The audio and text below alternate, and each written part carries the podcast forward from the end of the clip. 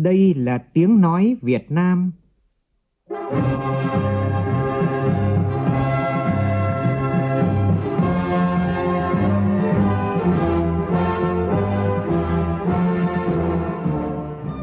Việt Nam. Là tiếng nói Việt Nam phát thanh từ Hà Nội, thủ đô nước Cộng hòa xã hội chủ nghĩa Việt Nam.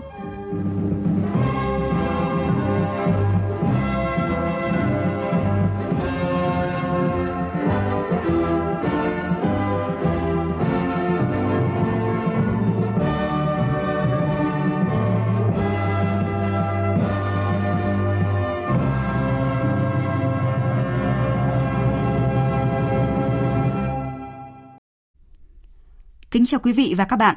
Mời quý vị và các bạn nghe chương trình Thời sự chiều của Đài Tiếng Nói Việt Nam.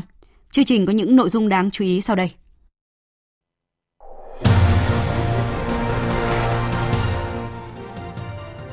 Bộ Y tế nâng biện pháp ngăn chặn nguy cơ lây lan dịch covid mười chín khi yêu cầu tất cả người nhập cảnh từ các quốc gia đang có dịch như Trung Quốc, Hàn Quốc, Italia, Iran phải thực hiện việc khai báo y tế và kiểm dịch y tế tại cửa khẩu. Chiều nay, Cảng Hàng không Quốc tế Nội Bài và Tân Sơn Nhất dừng đón các chuyến bay chở khách bay về từ Hàn Quốc. Các địa phương chuẩn bị mọi điều kiện để đón học sinh quay trở lại trường bắt đầu từ ngày mai. Trong diễn biến mới nhất, dịch covid mười chín đã xuất hiện tại sáu mươi tư quốc gia và vùng lãnh thổ với hơn tám mươi sáu nghìn người nhiễm. Mỹ, Thái Lan và Australia đã xác nhận trường hợp đầu tiên thiệt mạng do covid mười chín. Tổng thư ký Liên Hợp Quốc hoan nghênh thỏa thuận giữa Mỹ và Taliban và cho rằng đây là một bước quan trọng tiến tới một giải pháp chính trị lâu dài ở Afghanistan.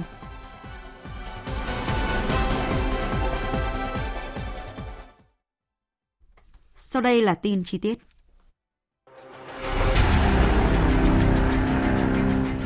Đẩy lùi covid mười chín, bảo vệ mình là bảo vệ cộng đồng.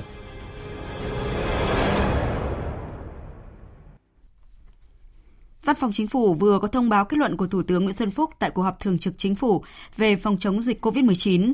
Thông báo nêu rõ, Thủ tướng lưu ý diễn biến dịch bệnh covid mười chín trong thời gian tới vẫn tiếp tục hết sức phức tạp và khó lường, tuyệt đối không được chủ quan. Nội dung thông báo như sau.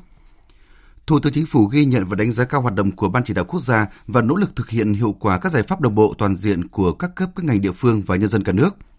Kết quả tích cực mang lại không khí tự tin cho những người làm công tác phòng chống dịch, tâm lý yên tâm cho nhân dân.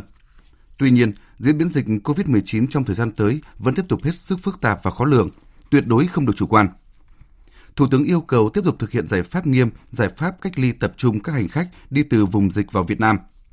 Các địa phương liên quan, Bộ Y tế, Bộ Quốc phòng, Bộ Công an, theo chức năng nhiệm vụ được giao, chủ động thực hiện kịp thời phối hợp đề xuất các giải pháp phù hợp để thực hiện có hiệu quả giải pháp này. Bộ trưởng Bộ Giáo dục và Đào tạo đã điều chỉnh khung kế hoạch thời gian năm học. Trên cơ sở đó, Chủ tịch Ủy ban nhân dân các tỉnh, thành phố trực thuộc Trung ương căn cứ điều kiện thực tế của địa phương để chủ trì phối hợp với Bộ Giáo dục và Đào tạo, Bộ Y tế và các cơ quan liên quan, xem xét quyết định theo thẩm quyền thời gian đi học cụ thể của học sinh, sinh viên trên địa bàn. Kết luận của Thủ tướng Chính phủ cũng nêu rõ, công tác phòng chống dịch covid mười chín là nhiệm vụ trọng tâm, nhưng nhiệm vụ thúc đẩy phát triển sản xuất kinh doanh cũng cần phải được quan tâm chỉ đạo. Các bộ, ngành, địa phương cần chủ động cập nhật tình hình dịch bệnh, chủ động thực hiện hoặc đề xuất các giải pháp đột phá phù hợp với các kịch bản có thể xảy ra của dịch bệnh, phấn đấu quyết liệt để đạt mục tiêu nhiệm vụ năm hai không hai không đã phê duyệt.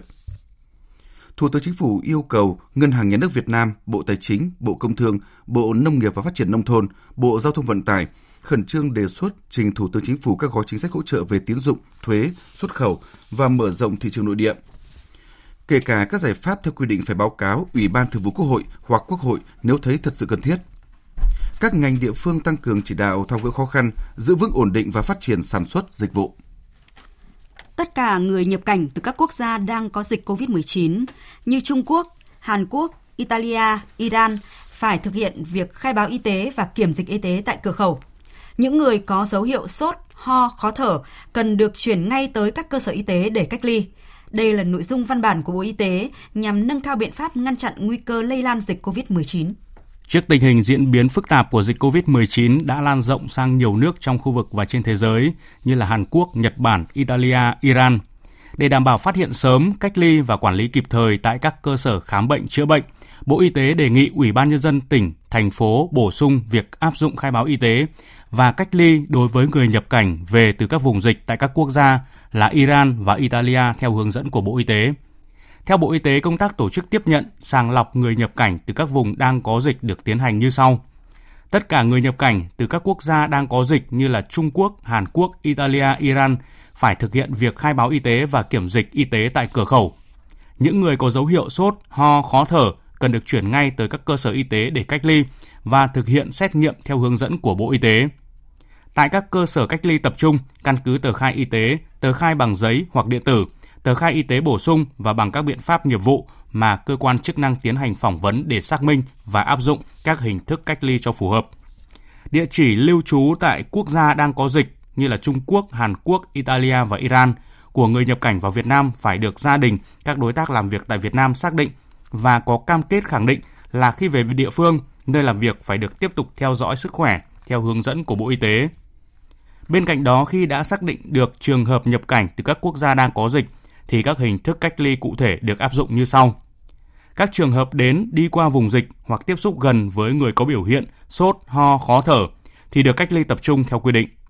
Các trường hợp đến, đi qua các khu vực không thuộc các vùng dịch thì được cách ly tại nhà, nơi lưu trú theo hướng dẫn của Bộ Y tế. Các hãng vận chuyển, hàng không có trách nhiệm áp dụng các biện pháp phòng hộ cá nhân đối với tổ bay và thực hiện việc tự theo dõi sức khỏe tại nơi làm việc hoặc nơi lưu trú. Người nước ngoài nhập cảnh Việt Nam với mục đích chính thức, sử dụng hộ chiếu ngoại giao hoặc là công vụ cũng phải được giám sát, kiểm tra sức khỏe và cách ly theo hướng dẫn của Bộ Y tế. Vào sáng nay, đoàn công tác của Cục Quản lý Khám Chữa Bệnh Bộ Y tế đã kiểm tra công tác phòng chống dịch covid mười chín tại tỉnh Thái Nguyên, làm việc với Sở Y tế tỉnh và Bệnh viện Trung ương tỉnh Thái, tại Thái Nguyên. Theo thông tin từ các cơ quan chức năng, trên địa bàn tỉnh Thái Nguyên hiện có tám mươi sáu người Hàn Quốc buộc phải cách ly tập trung. Và vào ngày mai, Bệnh viện Trung ương Thái Nguyên sẽ được Bộ Y tế công nhận đủ điều kiện được tiến hành xét nghiệm virus gây bệnh covid mười chín để chủ động phòng chống dịch bệnh khi tỉnh này có nhiều người đến từ vùng dịch bệnh ở nước ngoài. Phóng viên Văn Hải thông tin. Bệnh viện Trung ương Thái Nguyên, Ban Quản lý Khu công nghiệp tỉnh này, công ty Samsung, Trung tâm Y tế Yên Bình, huyện Phổ Yên và một số bệnh viện tư nhân. Theo báo cáo của Ban Quản lý Khu công nghiệp Thái Nguyên, trong số bốn trăm hai mươi tám người Hàn Quốc làm việc tại đây, có mười một người mới nhập cảnh vào nước ta từ vùng dịch nước ngoài. Ban Quản lý đã phối hợp với ngành chức năng để cách ly tại nơi tạm trú, đồng thời theo dõi tình hình sức khỏe. Đến nay, những người này sức khỏe bình thường. Lưu ý phòng chống dịch bệnh covid mười chín tại đây, Phó Giáo sư Tiến sĩ Lương Ngọc Khuê, Cục trưởng Cục Quản lý Khám Chữa Bệnh Bộ Y tế, Trưởng đoàn Kiểm tra nêu rõ, Thái Nguyên có nhà máy Samsung quy mô lớn nhất thế giới đặt tại địa phương này. Nếu Thái Nguyên thất thủ trong phòng chống dịch thì Hà Nội sẽ thất thủ vì hàng ngày hầu hết người Hàn Quốc làm việc tại Thái Nguyên đi về nơi cư trú tại Hà Nội. Bình làm chủ khu công nghiệp, ai ra vào đây, người nước ngoài và tất cả đến đây là chúng ta phải chủ động bằng tất cả các lực lượng, cả công an, cả xuất nhập cảnh, bằng cả toàn bộ trong hệ thống quản lý khu công nghiệp này vận hành và phải biết được ai đến ai đi và chủ động cách ly. Các cái trường hợp có cái nguy cơ ho, sốt, khó thở và những cái trường hợp viêm nhiễm, viêm phổi, biểu hiện của cái triệu chứng này là phải báo ngay với dịch tễ để lấy mẫu. Và tới đây là Bệnh viện Đa khoa Thái Nguyên đã được phép xét nghiệm, chuyển lên trên đó làm xét nghiệm ngay. Tại công ty Samsung, nơi có sáu mươi nghìn lao động đang làm việc, công ty đang duy trì việc đo thân nhiệt của tất cả người ra vào. Đại diện công ty cho hay hiện đã tạm dừng người từ Hàn Quốc sang làm việc tại nhà máy này ở Thái Nguyên. Đoàn kiểm tra đã hướng dẫn công ty các biện pháp cách ly nếu có ca bệnh nghi ngờ. Kiểm tra tại Bệnh viện Trung ương Thái Nguyên, đoàn kiểm tra đã yêu cầu bệnh viện thực hiện phân luồng cách ly bệnh nhân ngay trước khi nhận số thứ tự khám bệnh. Cần khẩn trương thiết lập khu tiếp đón riêng đối với những trường hợp ho sốt hoặc đi từ vùng dịch nước ngoài về, đưa đến phòng khám cách ly riêng với lối đi riêng biệt. Đoàn cũng nhắc nhở Bệnh viện Trung ương Thái Nguyên chuẩn bị sẵn sàng các biện pháp ứng phó về chuyên môn, chú trọng cơ số thuốc, vệ sinh xe cấp cứu và thực hiện chống nhiễm khuẩn trong các khoa phòng. Cục Hàng không vừa thông tin cho biết từ mười hai giờ trưa nay, hai sân bay Nội Bài và Tân Sơn Nhất chính thức dừng các chuyến bay từ tất cả sân bay của Hàn Quốc về. Thay vào đó, các chuyến bay từ Hàn Quốc về sẽ phải hạ cánh xuống sân bay Vân Đồn, tỉnh Quảng Ninh và sân bay Cần Thơ. Lệnh dừng đón chuyến bay từ các chuyến bay Hàn Quốc về Nội Bài và Tân Sơn Nhất chỉ áp dụng với chuyến bay chở khách, các chuyến bay chở hàng vẫn hoạt động bình thường. Lệnh này áp dụng với tất cả các chuyến bay về từ bất kể sân bay nào của Hàn Quốc, thay vì chỉ với chuyến bay từ vùng có dịch virus covid mười chín của Hàn Quốc mới hạ cánh xuống sân bay Vân Đồn, Phú Cát và Cần Thơ. Thưa quý vị và các bạn, từ ngày mai, một số địa phương cho học sinh trung học phổ thông và sinh viên các trường đại học, cơ sở giáo dục nghề nghiệp đi học trở lại. Để đảm bảo sức khỏe cho giáo viên và học sinh, các nhà trường đã phối hợp với ngành y tế chuẩn bị các điều kiện tốt nhất phòng chống dịch covid mười chín như là khẩu trang, dung dịch sát trùng rửa tay và vật tư y tế cấp thiết. Tổng hợp của phóng viên Kim Thanh.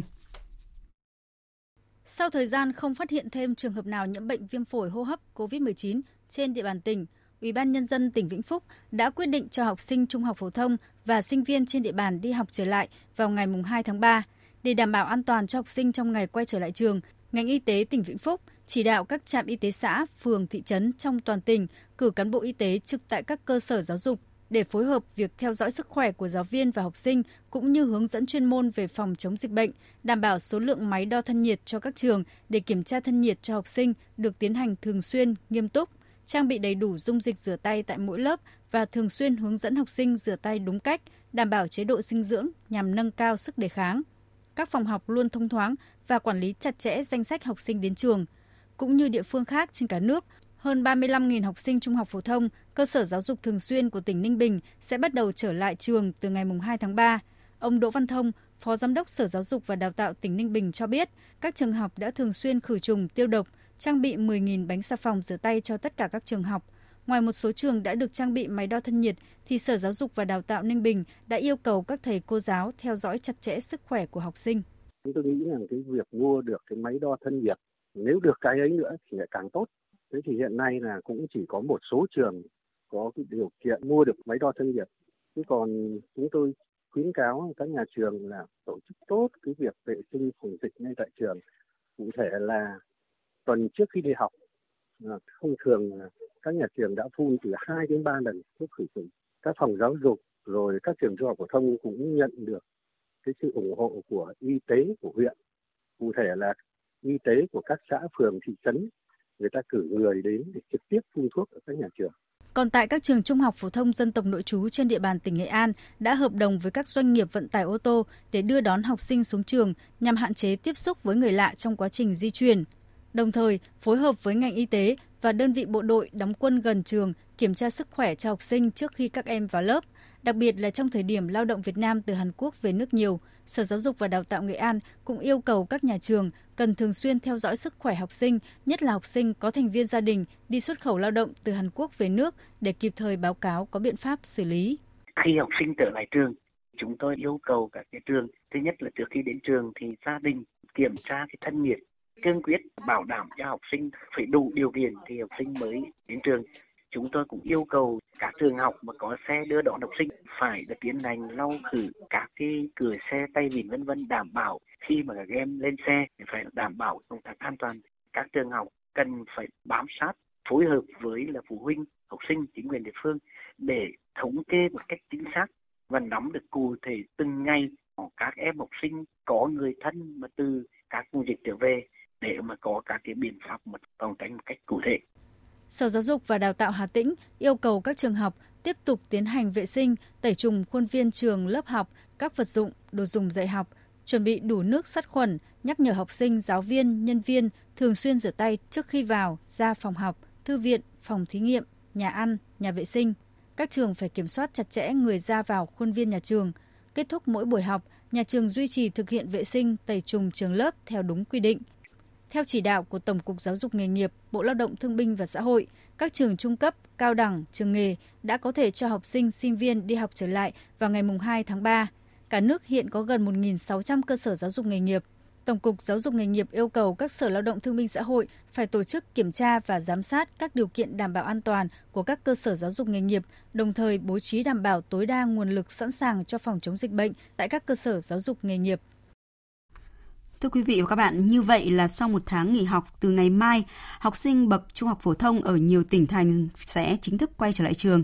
năm mươi sáu tỉnh, thành phố sẽ cho học sinh trung học phổ thông đi học trở lại và ba tỉnh, thành phố là Đà Nẵng, Tuyên Quang và Vĩnh Phúc quyết định chỉ cho học sinh lớp mười hai đi học trở lại vào tuần sau để đảm bảo kịp tiến độ chuẩn bị cho kỳ thi Trung học phổ thông quốc gia năm nay.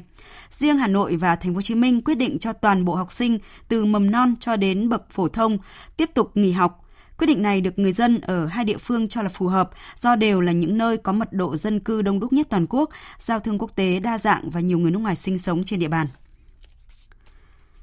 Tình hình dịch covid mười chín trên thế giới cũng vẫn đang tiếp diễn phức tạp khi mà chính thức ghi nhận ở sáu mươi tư quốc gia và vùng lãnh thổ đã xuất hiện dịch covid mười chín. Mỹ, Australia và Thái Lan đã xác định trường hợp tử vong đầu tiên do covid mười chín. Trung Quốc, nơi khởi phát covid mười chín, báo cáo ngày hôm qua có năm trăm bảy mươi ba trường hợp nhiễm mới và có thêm ba mươi lăm ca tử vong. Và một tín hiệu tích cực khác khi mà vào chiều nay, bệnh viện dã chiến đầu tiên được thiết lập để chữa trị các bệnh nhân covid mười chín thể nhẹ ở Vũ Hán, Trung Quốc đã chính thức đóng cửa sau khi các ca bệnh cuối cùng tại đây được xuất viện. Tin của phóng viên Bích Thuận thường trú tại Trung Quốc. Vào lúc hai giờ mười lăm phút chiều nay giờ địa phương, ba mươi tư bệnh nhân covid mười chín cuối cùng của bệnh viện dã chiến được đặt tại nhà thi đấu thể thao quận Kiều Khẩu, thành phố Vũ Hán đã được ra viện.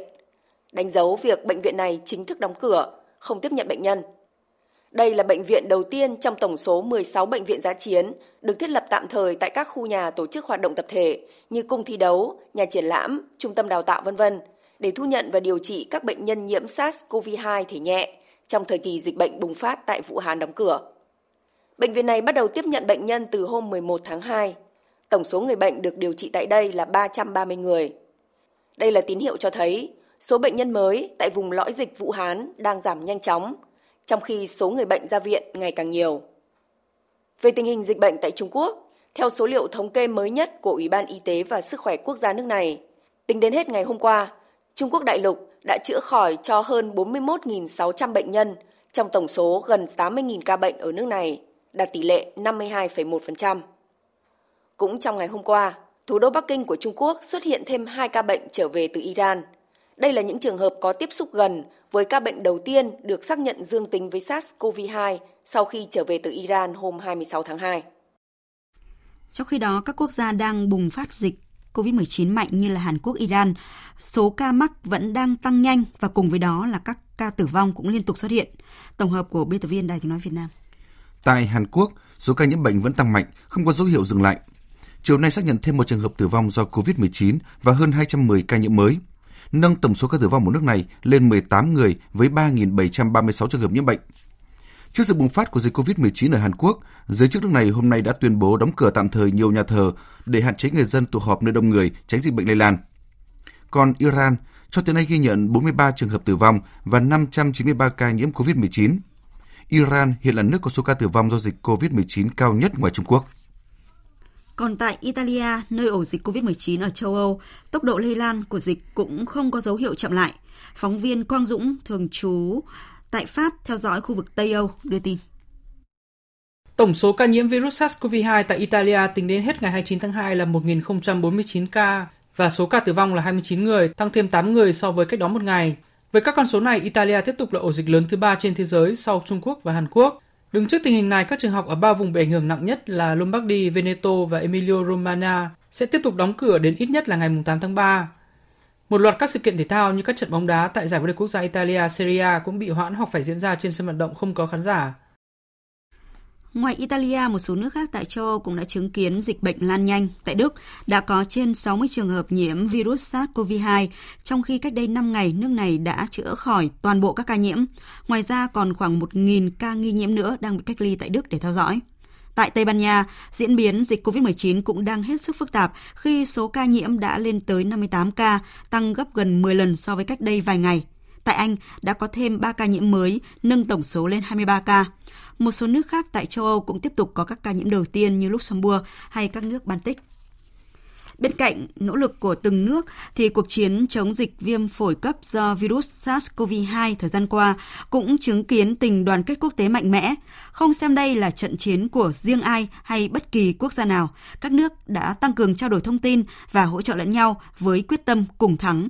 Biên tập viên Thu Hoài tổng hợp thông tin. Hình ảnh một loạt địa danh mang tính biểu tượng của các tiểu vương quốc Ả Rập thống nhất như tòa tháp Burj Khalifa cao nhất thế giới tại Dubai hay tòa nhà của Tập đoàn Dầu khí Quốc gia ở Abu Dhabi đều đồng loạt đổi sang màu cờ Trung Quốc để thể hiện sự đoàn kết với nước này trong cuộc chiến chống lại covid mười chín hồi tháng hai vừa qua đã để lại ấn tượng mạnh mẽ. Đặc biệt, trên tòa tháp Burj Khalifa thu hút khoảng mười triệu lượt khách tham quan mỗi năm. Còn thắp sáng bằng đèn led dòng chữ tiếng Trung với nội dung Vũ Hán cố lên. Tại Hàn Quốc, dù đang phải chứng kiến sự bùng nổ của số ca nhiễm bệnh, song chính phủ nước này hôm qua đã đề xuất các nỗ lực chung với Triều Tiên nhằm ngăn chặn sự bùng phát covid mười chín ở nước láng giềng. Tổng thống Hàn Quốc Moon Jae In nói: Cuộc sống của người dân trên bán đảo Triều Tiên sẽ an toàn hơn khi hai miền có thể cùng nhau đối phó với các bệnh truyền nhiễm và cùng nhau đối phó với các thảm họa hay biến đổi khí hậu.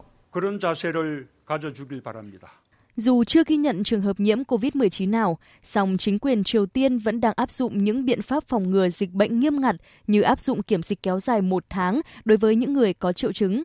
Theo truyền thông nhà nước, nhà lãnh đạo Kim Jong Un mới đây đã tổ chức một cuộc họp nhằm thảo luận các biện pháp quyết liệt hơn.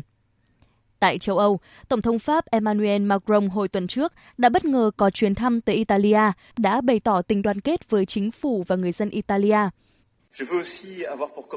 Tôi có mặt ở đây để bày tỏ sự đoàn kết với Italia, với chính phủ và tất cả các cơ quan y tế của Italia trong kiểm soát dịch bệnh. covid mười chín gây ảnh hưởng tới tất cả chúng ta và chỉ có thể giải quyết thông qua hợp tác chặt chẽ ở cả châu Âu và quốc tế. Từ Washington, Tổng thống Mỹ Donald Trump thì tuyên bố Mỹ sẵn sàng cử các chuyên gia y tế đến để giúp đỡ Iran đối phó với dịch bệnh, bất chấp những căng thẳng thời gian gần đây giữa hai nước liên quan tới vấn đề hạt nhân. Iran đang phải đối mặt với một đợt dịch lớn. Nước Mỹ có đội ngũ chuyên gia chăm sóc sức khỏe lớn nhất trên thế giới. Nếu Washington có thể giúp Tehran, chúng tôi sẵn sàng hỗ trợ. Nước Mỹ có thể giúp, nhưng điều đầu tiên Iran cần làm là phải đưa ra lời đề nghị. Ngay tại tâm dịch Trung Quốc, chính phủ nước này mới đây cho biết sẽ tặng năm nghìn bộ quần áo bảo hộ và một trăm nghìn khẩu trang cho Nhật Bản để giúp nước này chống lại dịch covid mười chín. Tổ chức Y tế Thế giới W H O mới đây đã nâng mức cảnh báo nguy cơ lây nhiễm và tác động của covid mười chín trên toàn cầu lên mức cao nhất, nhưng không ban bố đại dịch bởi khẳng định vẫn có cơ hội kiểm soát bệnh dịch hiện nay. Theo cơ quan y tế Liên Hợp Quốc này, tài sản lớn nhất của chúng ta trong cuộc chiến chống covid mười chín hiện nay chính là sự thật, lý trí và sự đoàn kết. Thời sự vê o vê, nhanh, tin cậy, hấp dẫn. Mời quý vị và các bạn tiếp tục nghe chương trình Thời sự chiều với các tin đáng chú ý khác. Và hôm nay, nhiều địa phương đã khởi động ra quân tháng thanh niên hai không hai không với nhiều hoạt động tình nguyện thiết thực, đặc biệt chú trọng các hoạt động hỗ trợ phòng chống dịch covid mười chín. Trong ngày Chủ nhật xanh mở đầu cho tháng thanh niên hôm nay, các đoàn viên thanh niên cả nước sẽ tuyên truyền phòng dịch, phát khẩu trang miễn phí ở những khu vực đông người và ra quân dọn dẹp vệ sinh môi trường, phun thuốc khử trùng, trồng cây xanh. Bên cạnh đó, các đoàn viên thanh niên tiếp tục tổ chức các hoạt động hiến máu tình nguyện, khám bệnh, cấp phát thuốc miễn phí, hỗ trợ khởi nghiệp. Sáng nay, Đoàn Thanh niên thành phố Hồ Chí Minh tổ chức khởi động tháng thanh niên năm hai không hai không và ngày Chủ nhật xanh nhằm phát huy vai trò xung kích, tình nguyện, sáng tạo của đoàn viên thanh niên trong thực hiện các hoạt động xã hội, xây dựng các công trình, phần việc tại các địa phương, đơn vị, góp phần vào công cuộc xây dựng và phát triển đất nước. Ngay trong ngày khởi động, Đoàn Thanh niên quận một đạp xe diễu hành tuyên truyền cuộc vận động người dân thành phố Hồ Chí Minh không xả rác ra đường và kênh rạch vì thành phố sạch và giảm ngập nước. Khởi động chương trình Tháng Thanh niên, sáng nay Ban Thường vụ Đoàn Thanh niên Cộng sản Hồ Chí Minh tỉnh Nghệ An đã tổ chức lễ xuất quân và tặng cờ Tổ quốc cho ngư dân ra khơi bám biển.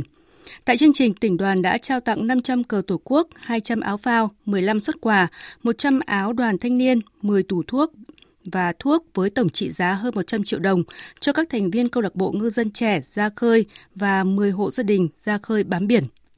Cũng trong sáng nay, tỉnh đoàn Khánh Hòa khởi công xây dựng các công trình thanh niên và tặng quà cho các hộ nghèo, hộ chính sách trên địa bàn xã Ninh Vân, thị xã Ninh Hòa, tỉnh Khánh Hòa và ra quân đồng loạt để thực hiện ngày Chủ nhật xanh trên toàn tỉnh. Chương trình nhằm hưởng ứng tháng thanh niên năm hai không hai không với chủ đề Thanh niên Khánh Hòa tình nguyện sáng tạo vì cộng đồng. Tại xã Ninh Vân, tỉnh đoàn khởi công xây dựng loạt công trình thanh niên cấp tỉnh, thắp sáng đảo xa, khu thể dục cộng đồng và khu vui chơi thiếu nhi liên hoàn. Hội Doanh nhân trẻ tỉnh Khánh Hòa cũng trao một trăm suất quà cho các hộ gia đình chính sách có hoàn cảnh khó khăn. Sáng nay, Bộ Công Thương thông tin hoạt động xuất nhập khẩu nông sản, nguyên phụ liệu và linh kiện điện tử tại nhiều cửa khẩu ở biên giới phía Bắc nước ta đang ấm trở lại sau hơn một tháng khó khăn vì dịch covid mười chín. Tuy nhiên, thì vẫn còn nhiều xe nông sản đang tồn đọng. Tại cửa khẩu quốc tế hữu nghị Lạng Sơn đã xuất hai trăm linh một xe nông sản, trái cây, linh kiện điện tử, khẩu trang, hàng may mặc, bao gồm các loại hình xuất kinh doanh biên giới, xuất kinh doanh, xuất gia công quá cảnh. Nhập ba trăm ba mươi mốt xe hàng, linh kiện điện tử, máy móc, đồ thủy tinh, hàng may mặc, nông sản, bao gồm các loại hình nhập kinh doanh, nhập gia công sản xuất. Tuy nhiên tại đây vẫn còn tồn ba trăm linh bảy xe hàng xuất khẩu gồm nông sản và linh kiện điện tử, ba mươi sáu xe nhập khẩu gồm nông sản, linh kiện điện tử.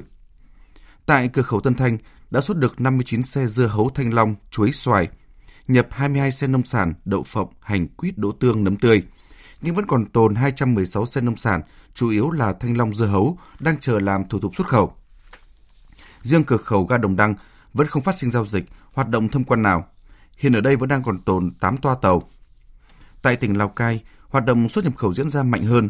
Trong ngày đã xuất hai trăm chín mươi chín xe thanh long, dưa hấu, chuối, xoài, mít, còn tồn lại ba mươi lăm xe hàng xuất khẩu. Và hôm nay, Sở Lao động Thương binh và Xã hội tỉnh Bình Dương cho biết, để duy trì sự tồn tại của các doanh nghiệp trên địa bàn tỉnh, đơn vị đã gửi báo cáo trình Bộ Lao động Thương binh và Xã hội kiến nghị gỡ khó cho doanh nghiệp do ảnh hưởng của dịch covid mười chín, nhất là việc trả lương cho người lao động thời gian nghỉ chờ việc do không có nguyên vật liệu sản xuất. Tin của phóng viên Thiên Lý. Tình hình sản xuất trong quý I năm hai không hai không của các doanh nghiệp ở Bình Dương vẫn ổn định do nguồn nguyên vật liệu dự phòng vẫn đáp ứng kế hoạch sản xuất. Tuy nhiên, sang quý hai, doanh nghiệp có nguy cơ phải giảm số lao động, thu hẹp sản xuất nếu việc nhập nguyên vật liệu từ Trung Quốc tiếp tục bị gián đoạn. Trước tình hình trên, Sở Lao động Thương binh và Xã hội đã tiếp nhận các kiến nghị, đề xuất của doanh nghiệp trình Bộ Lao động Thương binh và Xã hội. Cụ thể, về chi trả lương, doanh nghiệp và người lao động sẽ thực hiện việc thỏa thuận về mức tiền lương trong thời gian ngừng việc. Mức chi trả sẽ thấp hơn mức lương tối thiểu vùng theo quy định tại khoản ba, điều chín mươi tám Bộ Luật Lao động.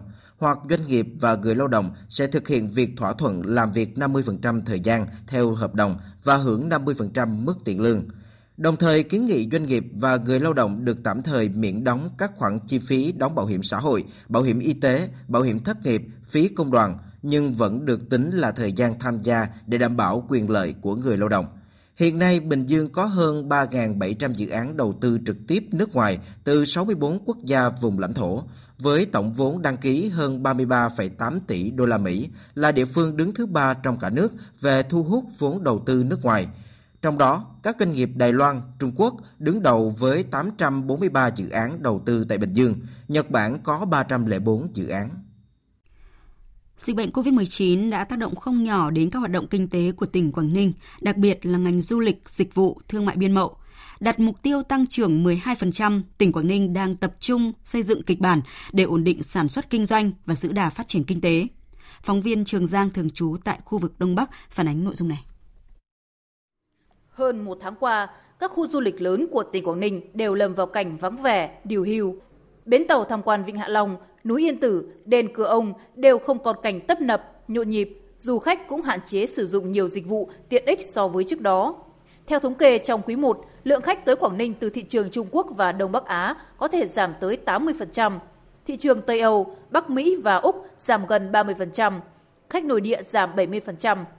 Nhiều đơn vị tàu khách, nhà hàng, khách sạn nhỏ đã phải tạm thời đóng cửa, số khác cắt giảm đến một nửa nhân công hoặc cho nghỉ luân phiên, hưởng nửa lương. Ông Đoàn Văn Dũng, Tổng Giám đốc Công ty Hoạt động Lữ hành, Dịch vụ Vận tải Du lịch Xe Á Đông cho biết. Những cái dịch vụ phục vụ khách châu Âu giảm sút chúng tôi có đang duy trì và tăng cường các cái công tác để phòng chống dịch bệnh. Dịch vụ phục vụ khách châu Á phải đóng cửa và chúng tôi quay sang cho việc nâng cấp dịch vụ về cơ sở vật chất, tổ chức các cái lớp đào tạo để nâng cao cái trình độ của nhân viên trong cái lúc mà nhân viên đang nhàn rỗi. Du lịch, dịch vụ giảm sút mạnh đòi hỏi Quảng Ninh phải linh hoạt trong điều hành kịch bản tăng trưởng kinh tế, tập trung vào lĩnh vực công nghiệp, xây dựng để bù đắp. Trong đó, tập trung giữ đà hoạt động sản xuất ổn định và sớm phát triển trở lại sau khi hết dịch. Tại khu công nghiệp Cái Lân, thành phố Hạ Long, hiện năm mươi doanh nghiệp vốn ép đê i và trong nước đều không có tình trạng thiếu nguyên liệu hay nhân lực. một trăm phần trăm công nhân được đo thân nhiệt từ cổng vào hoặc tại các phân xưởng, đeo khẩu trang, rửa tay sát khuẩn trước giờ vào ca. Bà Tăng Thị Minh Tâm, Chủ tịch Công đoàn Công ty Sản xuất Nến Nghệ thuật Xuất khẩu cho biết. Đối với nhập khẩu thì khi mà các cửa khẩu thông quan thì cũng đã nhập khẩu được các nguyên liệu về và ổn định cái sản xuất, và cái nguồn hàng để xuất khẩu thì cũng đã đảm bảo cho khách hàng để xuất khẩu, và hoạt động vẫn duy trì liên tục, lượng công nhân vẫn ổn định như vậy, và công ty còn tuyển mới thêm được một trăm công nhân mới nữa, và nguồn lao động thì vẫn đảm bảo cho sản xuất. Riêng đối với ngành than, để đáp ứng nhu cầu thị trường, Tập đoàn Công nghiệp Than khoáng sản Việt Nam tê ca vê đã quyết định điều chỉnh sản lượng khai thác than năm hai không hai không từ năm mươi phẩy năm triệu tấn tăng lên tối thiểu đạt bốn mươi mốt triệu tấn. Ngay đầu năm, các đơn vị của tê ca vê đều vào guồng đẩy mạnh sản xuất, đồng thời chủ động phòng chống dịch cho hàng vạn công nhân. Tỉnh Quảng Ninh cũng đã làm việc với ngành xi măng, ngành điện để điều chỉnh cơ cấu sản xuất phù hợp, đồng thời yêu cầu tăng cường các giải pháp tháo gỡ khó khăn, thúc đẩy hoạt động sản xuất kinh doanh của doanh nghiệp, tạo thuận lợi trong thành lập doanh nghiệp mới cũng như đẩy mạnh hoạt động xúc tiến, thu hút đầu tư. Các ngành và địa phương đã và đang xây dựng kịch bản tăng trưởng cụ thể, siết chặt kỷ luật kỷ cương tài chính ngân sách, tập trung vốn cho những công trình có đủ điều kiện để hoàn thành và đưa vào khai thác sử dụng có hiệu quả. Đặc biệt, Quảng Ninh đã thông quan trở lại cầu Bắc Luân hai từ ngày mười ba tháng hai, cầu Phao Tạm ki lô mét ba cộng bốn trên sông biên giới Cà Long từ ngày hai mươi lăm tháng hai, ưu tiên xuất khẩu nông sản và nhập khẩu các nguyên vật liệu phục vụ cho sản xuất. Đã có hàng trăm lượt xe container hàng hóa xuất nhập khẩu được thông quan qua cửa khẩu quốc tế Móng Cái, tổng thu ngân sách hàng chục tỷ đồng. Trước tác động không nhỏ của dịch bệnh, tỉnh Quảng Ninh vẫn kiên trì giữ mục tiêu tăng trưởng kinh tế năm hai không hai không, tổng sản phẩm giê đê pê tăng trên mười hai phần trăm, thu ngân sách nhà nước trên địa bàn không thấp hơn bốn mươi tám nghìn tỷ đồng, đẩy mạnh thực hiện giải ngân vốn đầu tư công và triển khai hai mươi hai dự án đầu tư công mới. Đây là nhiệm vụ rất khó khăn. Tuy vậy, Quảng Ninh cũng có những cơ sở để tự tin. Tiến tới Đại hội Đảng toàn quốc lần thứ mười ba.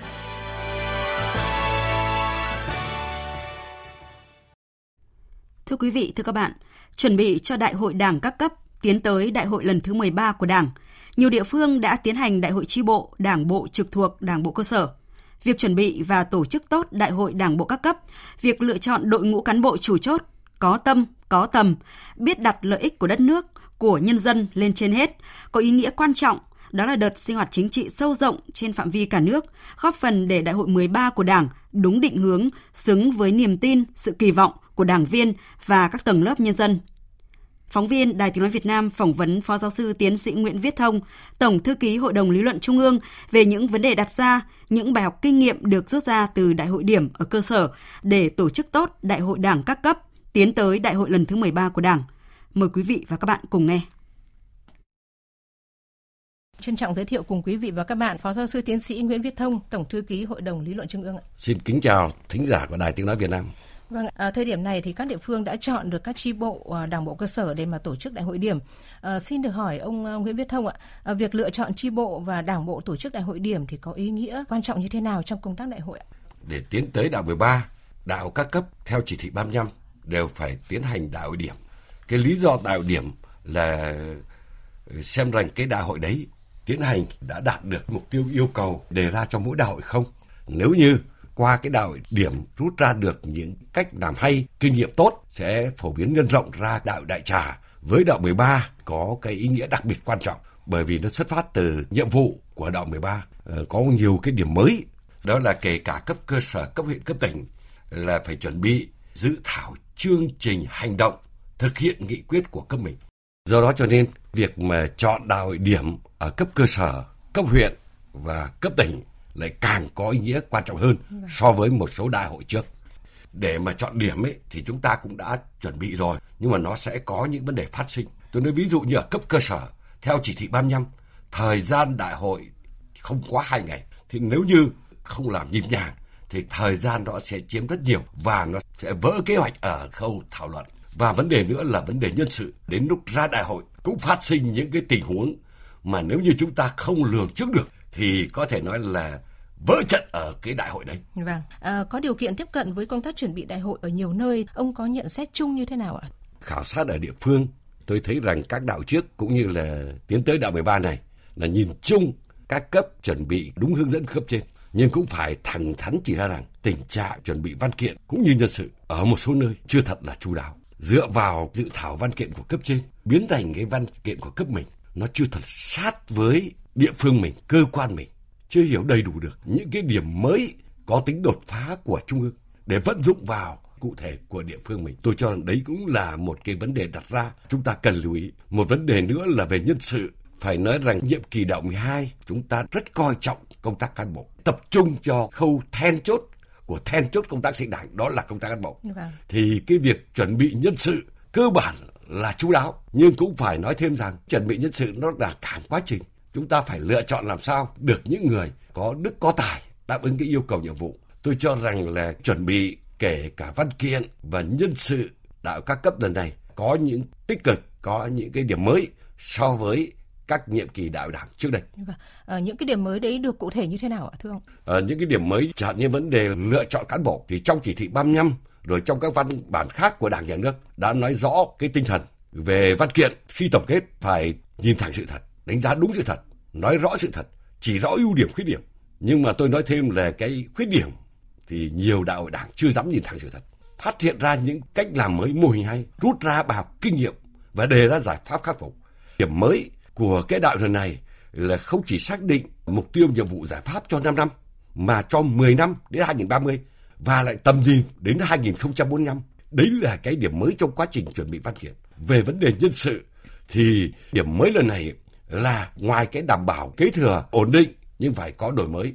Trong chỉ thị cũng như là hướng dẫn số hai mươi sáu của Ban Tổ chức Trung ương cũng đã đề ra tỷ lệ của các độ tuổi. Và vấn đề đặt ra là phải lựa chọn được đội ngũ cán bộ dám nghĩ, dám làm, dám chịu trách nhiệm trước những vấn đề ở địa phương, đơn vị, tổ chức đặt ra. Vậy thì đối với lại các cấp ủy các cấp làm sao mà có thể tiếp cận được những cái vấn đề mới đó, thưa ông? Ở tại hội nghị mười một, Trung ương đã thảo luận thông qua đề cương chi tiết, các cấp cũng đã tiến hành phổ biến kết quả hội nghị mười một. Phần nào đó người ta cũng đã nắm được một số điểm mới, còn nắm đầy đủ thì chưa. chưa. Vâng, à, thưa ông Nguyễn Viết Thông, à, Chủ tịch Hồ Chí Minh thì đã chỉ ra rằng là Đại hội Đảng rất quan hệ đến tương lai cách mạng của Đảng ta và của nhân dân ta. Đại hội sẽ làm cho Đảng ta đoàn kết, càng đoàn kết hơn nữa, tư tưởng và hành động đã nhất trí, càng nhất trí hơn nữa. Theo ông, những kinh nghiệm gì sẽ được rút ra từ Đại hội Đảng cơ sở để mà tổ chức tốt Đại hội các cấp, tiến tới Đại hội mười ba của Đảng và để thực hiện được theo đúng nhận định của Chủ tịch Hồ Chí Minh, thưa ông? Vâng, Đại hội có tầm quan trọng đặc biệt thì đúng như Chủ tịch Hồ Chí Minh đã nói. Sau khi tiến hành đại hội điểm ở các cấp thì phải rút kinh nghiệm một cách toàn diện, từ khâu chuẩn bị văn kiện, chuẩn bị nhân sự cho đến tuyên truyền trước khi đại hội, điều hành đại hội như thế nào, phân bổ thời gian ra sao, kinh nghiệm giải quyết những vấn đề phát sinh trong đại hội. Phải rút kinh nghiệm tất cả những cái khâu đó thì sẽ nhân rộng, sẽ thành công ở đại hội các cấp. Dạ vâng, à, cảm ơn ông ạ. Quý vị và các bạn vừa nghe phóng viên Đài Tiếng nói Việt Nam phỏng vấn Phó giáo sư tiến sĩ Nguyễn Viết Thông, Tổng thư ký Hội đồng lý luận Trung ương về những vấn đề đặt ra trong việc tổ chức tốt Đại hội Đảng các cấp tiến tới Đại hội lần thứ mười ba của Đảng. Tiếp theo chương trình Thời sự chiều là một số thông tin thời tiết đáng chú ý. Vâng, thưa quý vị và các bạn, theo Trung tâm Dự báo Khí tượng Thủy văn, hình thái thời tiết sáng sớm có sương mù, trưa chiều hưởng nắng tại các tỉnh miền Bắc sẽ duy trì thêm một đến hai ngày nữa. Vào đêm mùng ba, ngày mùng bốn tháng ba, một đợt gió mùa đông bắc khá mạnh sẽ tràn xuống miền Bắc, kéo nền nhiệt tại khu vực này giảm mạnh, trời chuyển rét. Từ chiều mai đến mùng bốn tháng ba, mọi người cần nâng cao cảnh giác khi xuất hiện mưa rông rải rác, thậm chí một số khu vực có khả năng xảy ra sấm sét, lốc xoáy và gió giật mạnh. Tiếp theo đó, vào ngày mùng năm tháng ba và ngày mùng sáu tháng ba, nhiệt độ sẽ thấp dần, trời chuyển rét. Khu vực Trung Bộ từ nay đến ngày ba tháng ba chủ yếu nắng nhẹ vào ban ngày và mưa ở một số địa điểm nhất định. Riêng các tỉnh từ Thanh Hóa đến Thừa Thiên Huế cần chú ý vào khoảng thời gian từ đêm ba đến ngày năm tháng ba. Sẽ xuất hiện mưa lớn, trong mưa rông có khả năng xuất hiện thêm gió giật mạnh, lốc xoáy và sấm sét. Đến ngày sáu tháng ba trời sẽ trở lạnh nên mọi người cần chuẩn bị các phương án đề phòng để không ảnh hưởng nhiều đến công việc và sức khỏe. Trong khi đó thì Nam Trung Bộ và Tây Nguyên, Nam Bộ lại phổ biến ít mưa trong những ngày tới. Nắng nóng tiếp tục xảy ra tại khu vực Đông Nam Bộ với nền nhiệt ở ngưỡng hai mươi tư đến ba mươi sáu độ. Còn các tỉnh ven biển Nam Bộ tiếp tục phải đối mặt với tình trạng khô hạn và xâm nhập mặn khá gay gắt.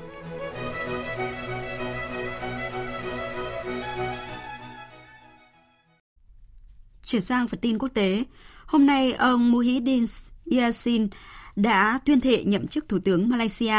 Trong lễ nhậm chức tại Cung điện Quốc gia, tân Thủ tướng Yassin đã cam kết sẽ phục vụ đất nước và người dân Malaysia hoàn thành nghĩa vụ của mình với tư cách là Thủ tướng Malaysia.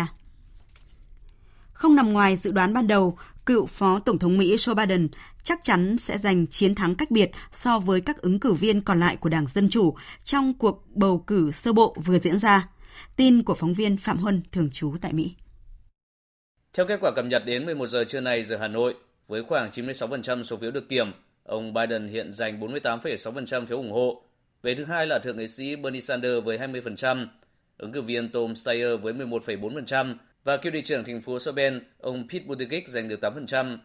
Chiến thắng vang dội của cựu Phó Tổng thống Biden phần lớn nhờ sự hậu thuẫn của cử tri gốc Phi, một khối cử tri quan trọng của Đảng Dân Chủ, có khả năng đưa ông tiến vào ngày bầu cử siêu thứ ba với một động lực mới. Phát biểu trước đám đông những người ủng hộ tại thành phố Columbia, bang Nam Carolina, ông Biden nhấn mạnh: "Đây là thời điểm để lựa chọn con đường phía trước cho Đảng Dân Chủ của chúng ta. Con đường đó đã đến, có thể đến sớm hơn bất kỳ ai dự đoán. Quyết định của những người dân chủ trên toàn nước Mỹ trong vài ngày tới sẽ quyết định Đảng Dân Chủ đại diện cho điều gì, điều gì chúng ta tin tưởng và điều gì chúng ta sẽ làm được. Nếu các đảng viên dân chủ đề cử tôi, tôi tin chúng ta có thể đánh bại ông Donald Trump." Về phần mình, Thượng nghị sĩ Sanders thừa nhận không thể giành chiến thắng ở tất cả các bang sẽ bỏ phiếu, song bày tỏ tin tưởng ông sẽ giành được một lượng lớn đại biểu cam kết trong ngày bầu cử siêu thứ ba. Trong khi đó, hai nữ ứng viên Elizabeth Warren và Amy Klobuchar cùng chúc mừng ông Biden, đồng thời thể hiện quyết tâm theo đuổi cuộc đua trong ngày bầu cử siêu thứ ba vào ngày ba tháng ba tới. Thủ tướng Israel Netanyahu đang phải đối mặt với các cáo buộc hình sự liên quan tới tham nhũng và đối thủ chính Benny Gantz, lãnh đạo Đảng Xanh Trắng theo đường lối trung dung, vào tối qua chính thức khép lại chiến dịch tranh cử lần thứ ba chỉ trong chưa đầy một năm và kết quả cuộc bỏ phiếu vào ngày mai sẽ nằm trong tay của cử tri Israel. Biên tập viên Thu Hoài tổng hợp thông tin. Sau hai cuộc bầu cử không tìm ra đảng giành chiến thắng cuối cùng hồi tháng tư và tháng chín vừa qua, kết quả các cuộc thăm dò dư luận mới đây nhất đều cho thấy hai ứng cử viên vẫn đang bám đuổi nhau sát nút. Theo đó, đảng Likud cánh hữu của đương kim thủ tướng Benjamin Netanyahu và đảng Xanh Trắng theo đường lối trung dung của ông Benny Gantz, mỗi bên đều nhận được ba mươi ba ghế trên tổng số một trăm hai mươi ghế tại Quốc hội. Kết quả gần như tương đồng với hai cuộc bầu cử trước đó. Và nếu tính cả số phiếu của các đồng minh, tức là các đảng cánh hữu và tôn giáo đối với ông Netanyahu và đảng trung tả của ông Benny Gantz, thì mỗi bên cũng không đủ sự ủng hộ cần thiết để đứng ra thành lập chính phủ. Cả hai ứng cử viên hôm qua đều tận dụng những giây phút cuối cùng của chiến dịch tranh cử để tìm kiếm thêm sự ủng hộ của các cử tri.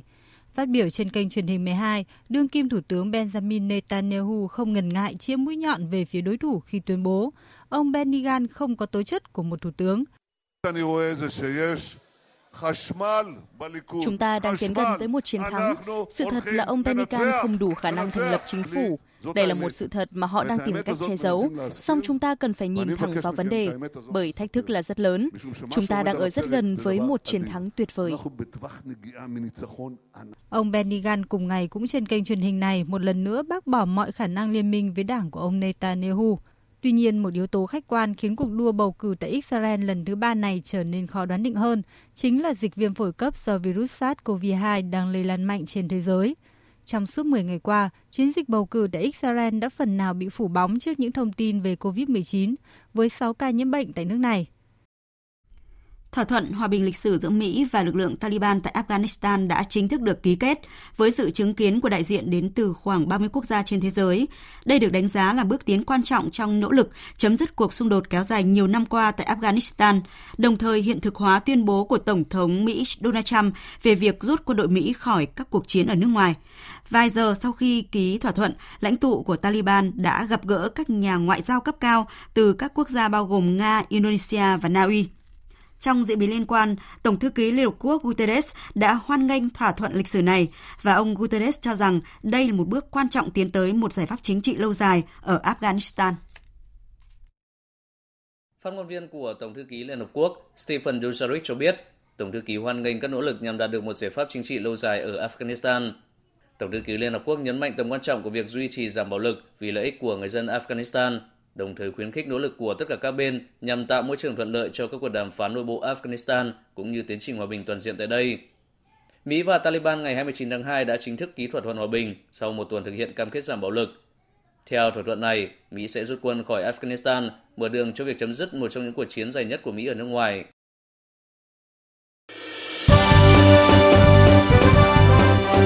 Thời sự tiếng nói Việt Nam. Thông tin nhanh, bình luận sâu, Tương tác đa chiều.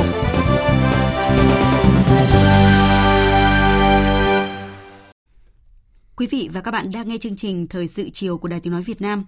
Thưa quý vị, thưa các bạn, xa xôi cách trở với đất liền, do đó điều kiện được học tập của người dân ở ấp đảo Thiềng Liềng thuộc xã Thạnh An, huyện Cần Giờ, Thành phố Hồ Chí Minh còn rất nhiều hạn chế. Thấu hiểu những khó khăn này, suốt ba năm qua, cán bộ chiến sĩ đồn biên phòng Thạnh An, Bộ Chỉ huy Bộ đội Biên phòng Thành phố Hồ Chí Minh đã tổ chức và duy trì đều đặn lớp học, lớp tin học tình thương cho học sinh và người dân nghèo tại đây. Sự hướng dẫn tận tình của những người thầy mang quân hàm xanh đã giúp nhiều trẻ và người dân nghèo trên đảo sử dụng thành thạo nhiều thiết bị công nghệ, tiếp cận được nhiều thông tin hữu ích để học tập và phục vụ cho sản xuất. Đó là những tấm gương về sự cống hiến thầm lặng cho sự nghiệp giáo dục, là những câu chuyện đẹp về tinh thần vượt khó của những chiến sĩ mang quân hàm xanh, xứng đáng được tôn vinh và là tấm gương cho thế hệ trẻ. Phóng viên Vinh Quang có bài viết giới thiệu về lớp học đầy ý nghĩa này nhân dịp kỷ niệm ba mươi mốt năm kỷ niệm Ngày Biên phòng Toàn dân.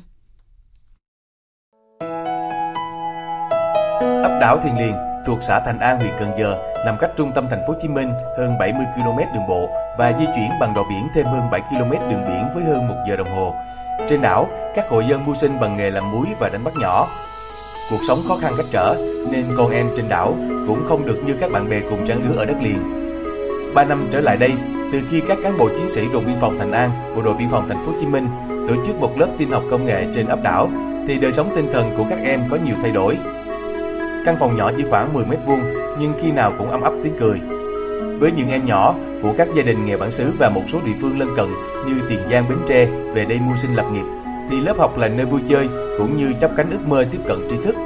Em Trần Thị Thúy Hằng, học sinh tiểu học trên đảo, đã tham gia lớp học này hai năm qua, cho biết với em, đây không chỉ là nơi bổ sung thêm kiến thức mà còn là ngôi nhà thứ hai của mình sau giờ học ở trường. Chỗ này thì vui, có nhiều bạn, tụi bạn có thể vô, bạn bạn có thể vui chơi, tính. Do trên đảo Thiềng Liềng hầu như không có điểm vui chơi cho học sinh, nên từ lâu lớp học tình thương luôn được các em tìm đến vui chơi sau những giờ học trên lớp. Đặc biệt, trong thời gian tạm nghỉ học do bệnh cô vít mười chín, lớp học luôn mở cửa thường xuyên để đón các em đến học tập trực tuyến, giúp các em cập nhật kiến thức liên tục trong thời gian tạm nghỉ học không sang đảo Thành An hoặc lên đất liền. Sau ba năm hoạt động, đến nay đã có hơn sáu mươi học viên tham gia lớp học. Không chỉ thu hút các em nhỏ, cả bà con diêm dân, ngư dân, lớn tuổi cũng tình nguyện tham gia lớp học để học tập sử dụng Internet, tìm hiểu thêm kinh nghiệm và đầu ra trong sản xuất. Đến nay, phần lớn học viên, trong đó có một số là ngư dân, diêm dân trên đảo, đã thông thạo vi tính. Phần lớn số học viên đã hoàn thành lớp phổ cập tin học do Trường Đại học Tài chính Marketing Thành phố Hồ Chí Minh tổ chức thi và cấp chứng chỉ. Ông Trần Văn Bảy, người dân đảo Thiềng Liềng, huyện Cần Giờ bày tỏ: đối với người lớn thì tôi thấy cũng rất là hữu ích, bởi vì nó cũng công nghệ thông tin còn cho cái cập nhật, không mà không cập nhật được chứng tỏ thì cái còn mình chưa kém. Nên cái lớp học này duy trì mở thường xuyên, tạo điều kiện cho bà con của bác để mà mở mang kiến thức rất là tốt. Do cách trở sông nước và còn khó khăn về kinh tế nên những ngày đầu mở lớp chỉ có những thiết bị cũ kỹ.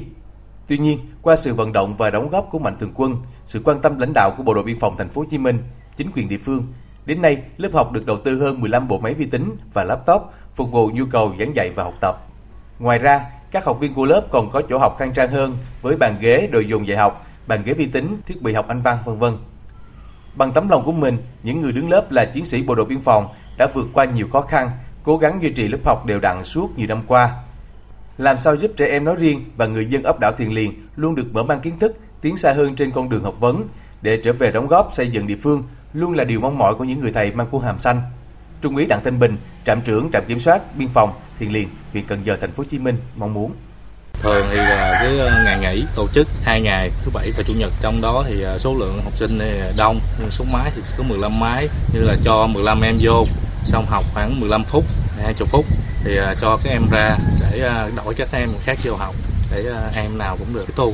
Cũng mong muốn là các mạnh thường quân thêm nhiều cái máy tính hơn nữa để mở rộng cái quy mô lớp vi tính tình thương này. Tình thương của các nhà hảo tâm, sự tình nguyện của những người thầy Bộ đội Biên phòng Thành phố Hồ Chí Minh đã góp phần chia sẻ bớt những khó khăn, tiếp thêm động lực cho học sinh và người dân trên đảo tiếp cận thêm kiến thức, chấp cánh ước mơ bay cao bay xa trên con đường học vấn, trở thành những công dân có ích cho xã hội. Những người lính biên phòng làm những chữ giang hay, dạy từng trang sách với bao điều học cái chữ Bác Hồ để ngày mai sẽ tươi sáng ấm nồng, cuộc sống vui trên bản làng ta đến rồi.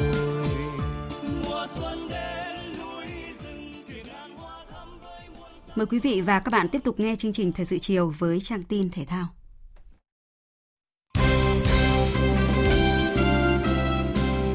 Thưa quý vị và các bạn, đội tuyển bóng đá nữ quốc gia đã kết thúc các trận đấu tập trong giai đoạn chuẩn bị cho vòng play-off tranh vé dự Olympic Tokyo hai không hai không với trận gặp cựu cầu thủ thế hệ tham dự SEA Games hai không không ba tại sân Trung tâm Đào tạo bóng đá trẻ Việt Nam vào chiều qua.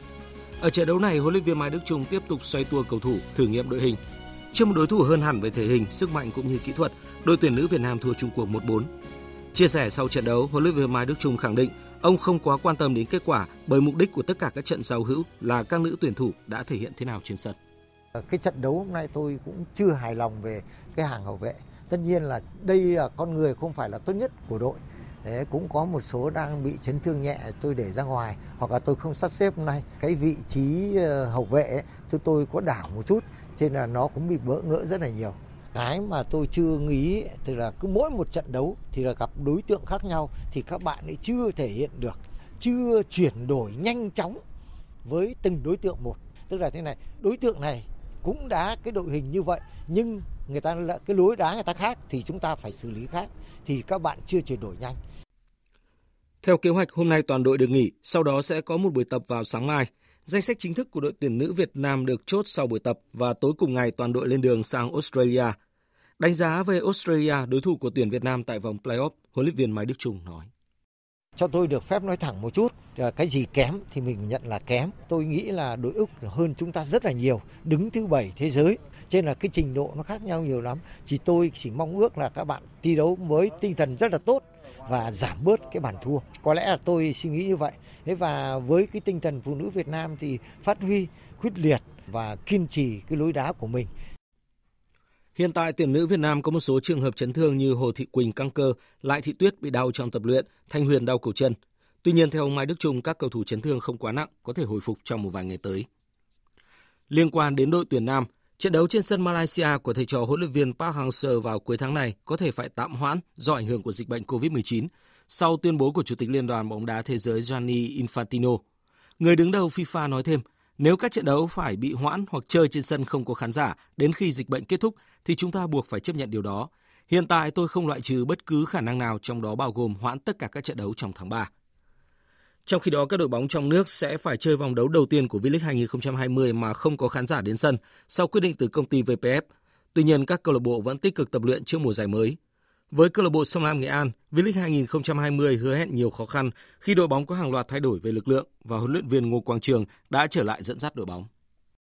Mùa giải năm nay thì thật sự thì nó khác hơn nhiều khi lần đầu tiên tôi làm ở Sông Lam khi mà nhiều tháng xin nghỉ. Thì nhất là hai mùa làm giám đốc kỹ thuật Hải Phòng nó cho tôi nhiều trải nghiệm hơn. Thì làm huấn luyện viên thì ai cũng áp lực, áp lực thành động lực. Mà động lực thì cho mình trưởng thành hơn, mà trưởng thành hơn thì mình quyết đoán và bản lĩnh hơn để mình chịu những cái áp lực đó. Thay đổi hơn một nửa đội hình sau mùa giải vừa qua, huấn luyện viên Ngô Quang Trường phải tìm cách lắp ghép những cầu thủ cũ của câu lạc bộ với hàng loạt tân binh và việc xác định mục tiêu tại V-League hai không hai không là không hề dễ dàng. Với tôi á thì tất cả cầu thủ là theo hiểu cái triết lý của mình, đó là cái sự sung sức trong tập luyện và trong thi đấu và đặc biệt là cái đổ máu lửa của bản chất sự nghề. À, dần dần mình phải là tìm lại, đó là những gì mà nền móng tôi tạo cho các em. Tiếp theo là phần tin thể thao quốc tế với kết quả các giải bóng đá hàng đầu châu Âu. Câu lạc bộ Liverpool phải nhận thất bại đầu tiên tại giải Ngoại hạng Anh mùa này khi để thua không ba trên sân của đội đứng áp chót bảng xếp hạng Watford trong trận đấu thuộc vòng hai mươi tám diễn ra rạng sáng nay. Sau hiệp một không có bàn thắng bất ngờ đã xảy ra ngay đầu hiệp hai khi Watford ghi liên tiếp hai bàn đều nhờ công của Ismail Assar. Đến phút bảy mươi, Chardini tận dụng sơ hở của hàng thủ dứt điểm chuẩn xác ấn định chiến thắng ba không cho đội nhà, đồng thời giúp Watford thắp lại hy vọng trụ hạng. Dù vắng Lewandowski, Bayern Munich vẫn đánh bại Hoffenheim tới sáu không ở vòng hai mươi bốn Bundesliga và xây chắc ngôi đầu bảng. Gnabry mở tỷ số ngay phút thứ hai và đến phút mười lăm họ đã dẫn đối thủ ba bàn. Khi hiệp một kết thúc tỷ số đang là bốn không và Bayern có thêm hai pha lập công nữa sau giờ nghỉ giải lao nhờ công Coutinho và Goretzka. Nhờ đó hơn đội nhì bảng Leipzig bốn điểm. Trong khi đó, tại Italia, với chiến thắng nhẹ nhàng hai không trước Bologna, Lazio nối dài chuỗi trận bất bại liên tiếp tại Serie A lên con số hai mươi mốt, tạm chiếm ngôi đầu bảng sau vòng hai mươi sáu với hai điểm nhiều hơn so với Juventus. Trận derby Italia giữa Juventus với Inter Milan là một trong năm trận ở vòng hai mươi sáu Serie A cuối tuần này bị đổi lịch vì ảnh hưởng của đại dịch covid mười chín. Các cặp đấu khác cũng bị rời sang thi đấu vào ngày thứ Tư mười ba tháng năm, gồm Udinese gặp Fiorentina, Parma gặp Spal, a xê Milan gặp Genoa và Sassuolo gặp Brescia. Dự báo thời tiết. Phía Tây Bắc Bộ đêm có mưa rào và dông vài nơi, sáng sớm có nơi có sương mù, sương mù nhẹ, trưa chiều trời nắng, từ chiều có mưa rào và dông rải rác, gió nhẹ, trong cơn dông có khả năng xảy ra lốc, sét và gió giật mạnh, nhiệt độ từ mười sáu đến ba mươi mốt độ. Phía Đông Bắc Bộ đêm có mưa nhỏ vài nơi, sáng sớm có sương mù, sương mù nhẹ rải rác, trưa chiều hửng nắng. Riêng các tỉnh vùng núi phía Bắc có mưa rào và dông rải rác, gió Đông Nam cấp hai, cấp ba, trong cơn dông có khả năng xảy ra lốc, sét và gió giật mạnh, nhiệt độ từ mười tám đến hai mươi tám độ. Các tỉnh từ Thanh Hóa đến Thừa Thiên Huế có mưa vài nơi, sáng sớm có sương mù, sương mù nhẹ rải rác, trưa chiều hửng nắng, gió nhẹ, nhiệt độ từ hai mươi đến ba mươi mốt độ. Các tỉnh ven biển từ Đà Nẵng đến Bình Thuận, đêm có mưa rào vài nơi, ngày nắng, gió Đông Bắc đến Đông cấp hai, cấp ba, nhiệt độ từ hai mươi mốt đến ba mươi hai độ. Tây Nguyên đêm không mưa, ngày nắng, gió Đông Bắc đến Đông cấp hai, cấp ba, nhiệt độ từ mười bảy đến ba mươi hai độ. Nam Bộ đêm không mưa, ngày nắng, riêng miền Đông có nơi có nắng nóng, gió Đông Bắc đến Đông cấp hai, cấp ba, nhiệt độ từ hai mươi hai đến ba mươi sáu độ. Khu vực Hà Nội có mưa vài nơi, sáng sớm có sương mù, sương mù nhẹ rải rác, trưa chiều hửng nắng, gió nhẹ, nhiệt độ từ hai mươi mốt đến hai mươi tám độ. Dự báo thời tiết biển, Bắc Vịnh Bắc Bộ, Nam Vịnh Bắc Bộ có mưa vài nơi, tầm nhìn xa trên mười ki lô mét, gió Đông Nam cấp ba, cấp bốn. Vùng biển từ Quảng Trị đến Quảng Ngãi không mưa, tầm nhìn xa trên mười ki lô mét, gió Đông cấp ba, cấp bốn. Vùng biển từ Bình Định đến Ninh Thuận, vùng biển từ Bình Thuận đến Cà Mau, khu vực Bắc Biển Đông, khu vực giữa Biển Đông, khu vực quần đảo Hoàng Sa thuộc thành phố Đà Nẵng, không mưa, tầm nhìn xa trên mười ki lô mét, gió Đông Bắc cấp bốn. Vùng biển từ Cà Mau đến Kiên Giang, không mưa, tầm nhìn xa trên mười ki lô mét, gió nhẹ. Khu vực Nam Biển Đông, khu vực quần đảo Trường Sa thuộc tỉnh Khánh Hòa có mưa rào vài nơi, tầm nhìn xa trên mười ki lô mét, gió Đông Bắc cấp bốn, cấp năm. Vịnh Thái Lan có mưa rào vài nơi, tầm nhìn xa trên mười ki lô mét, gió nhẹ,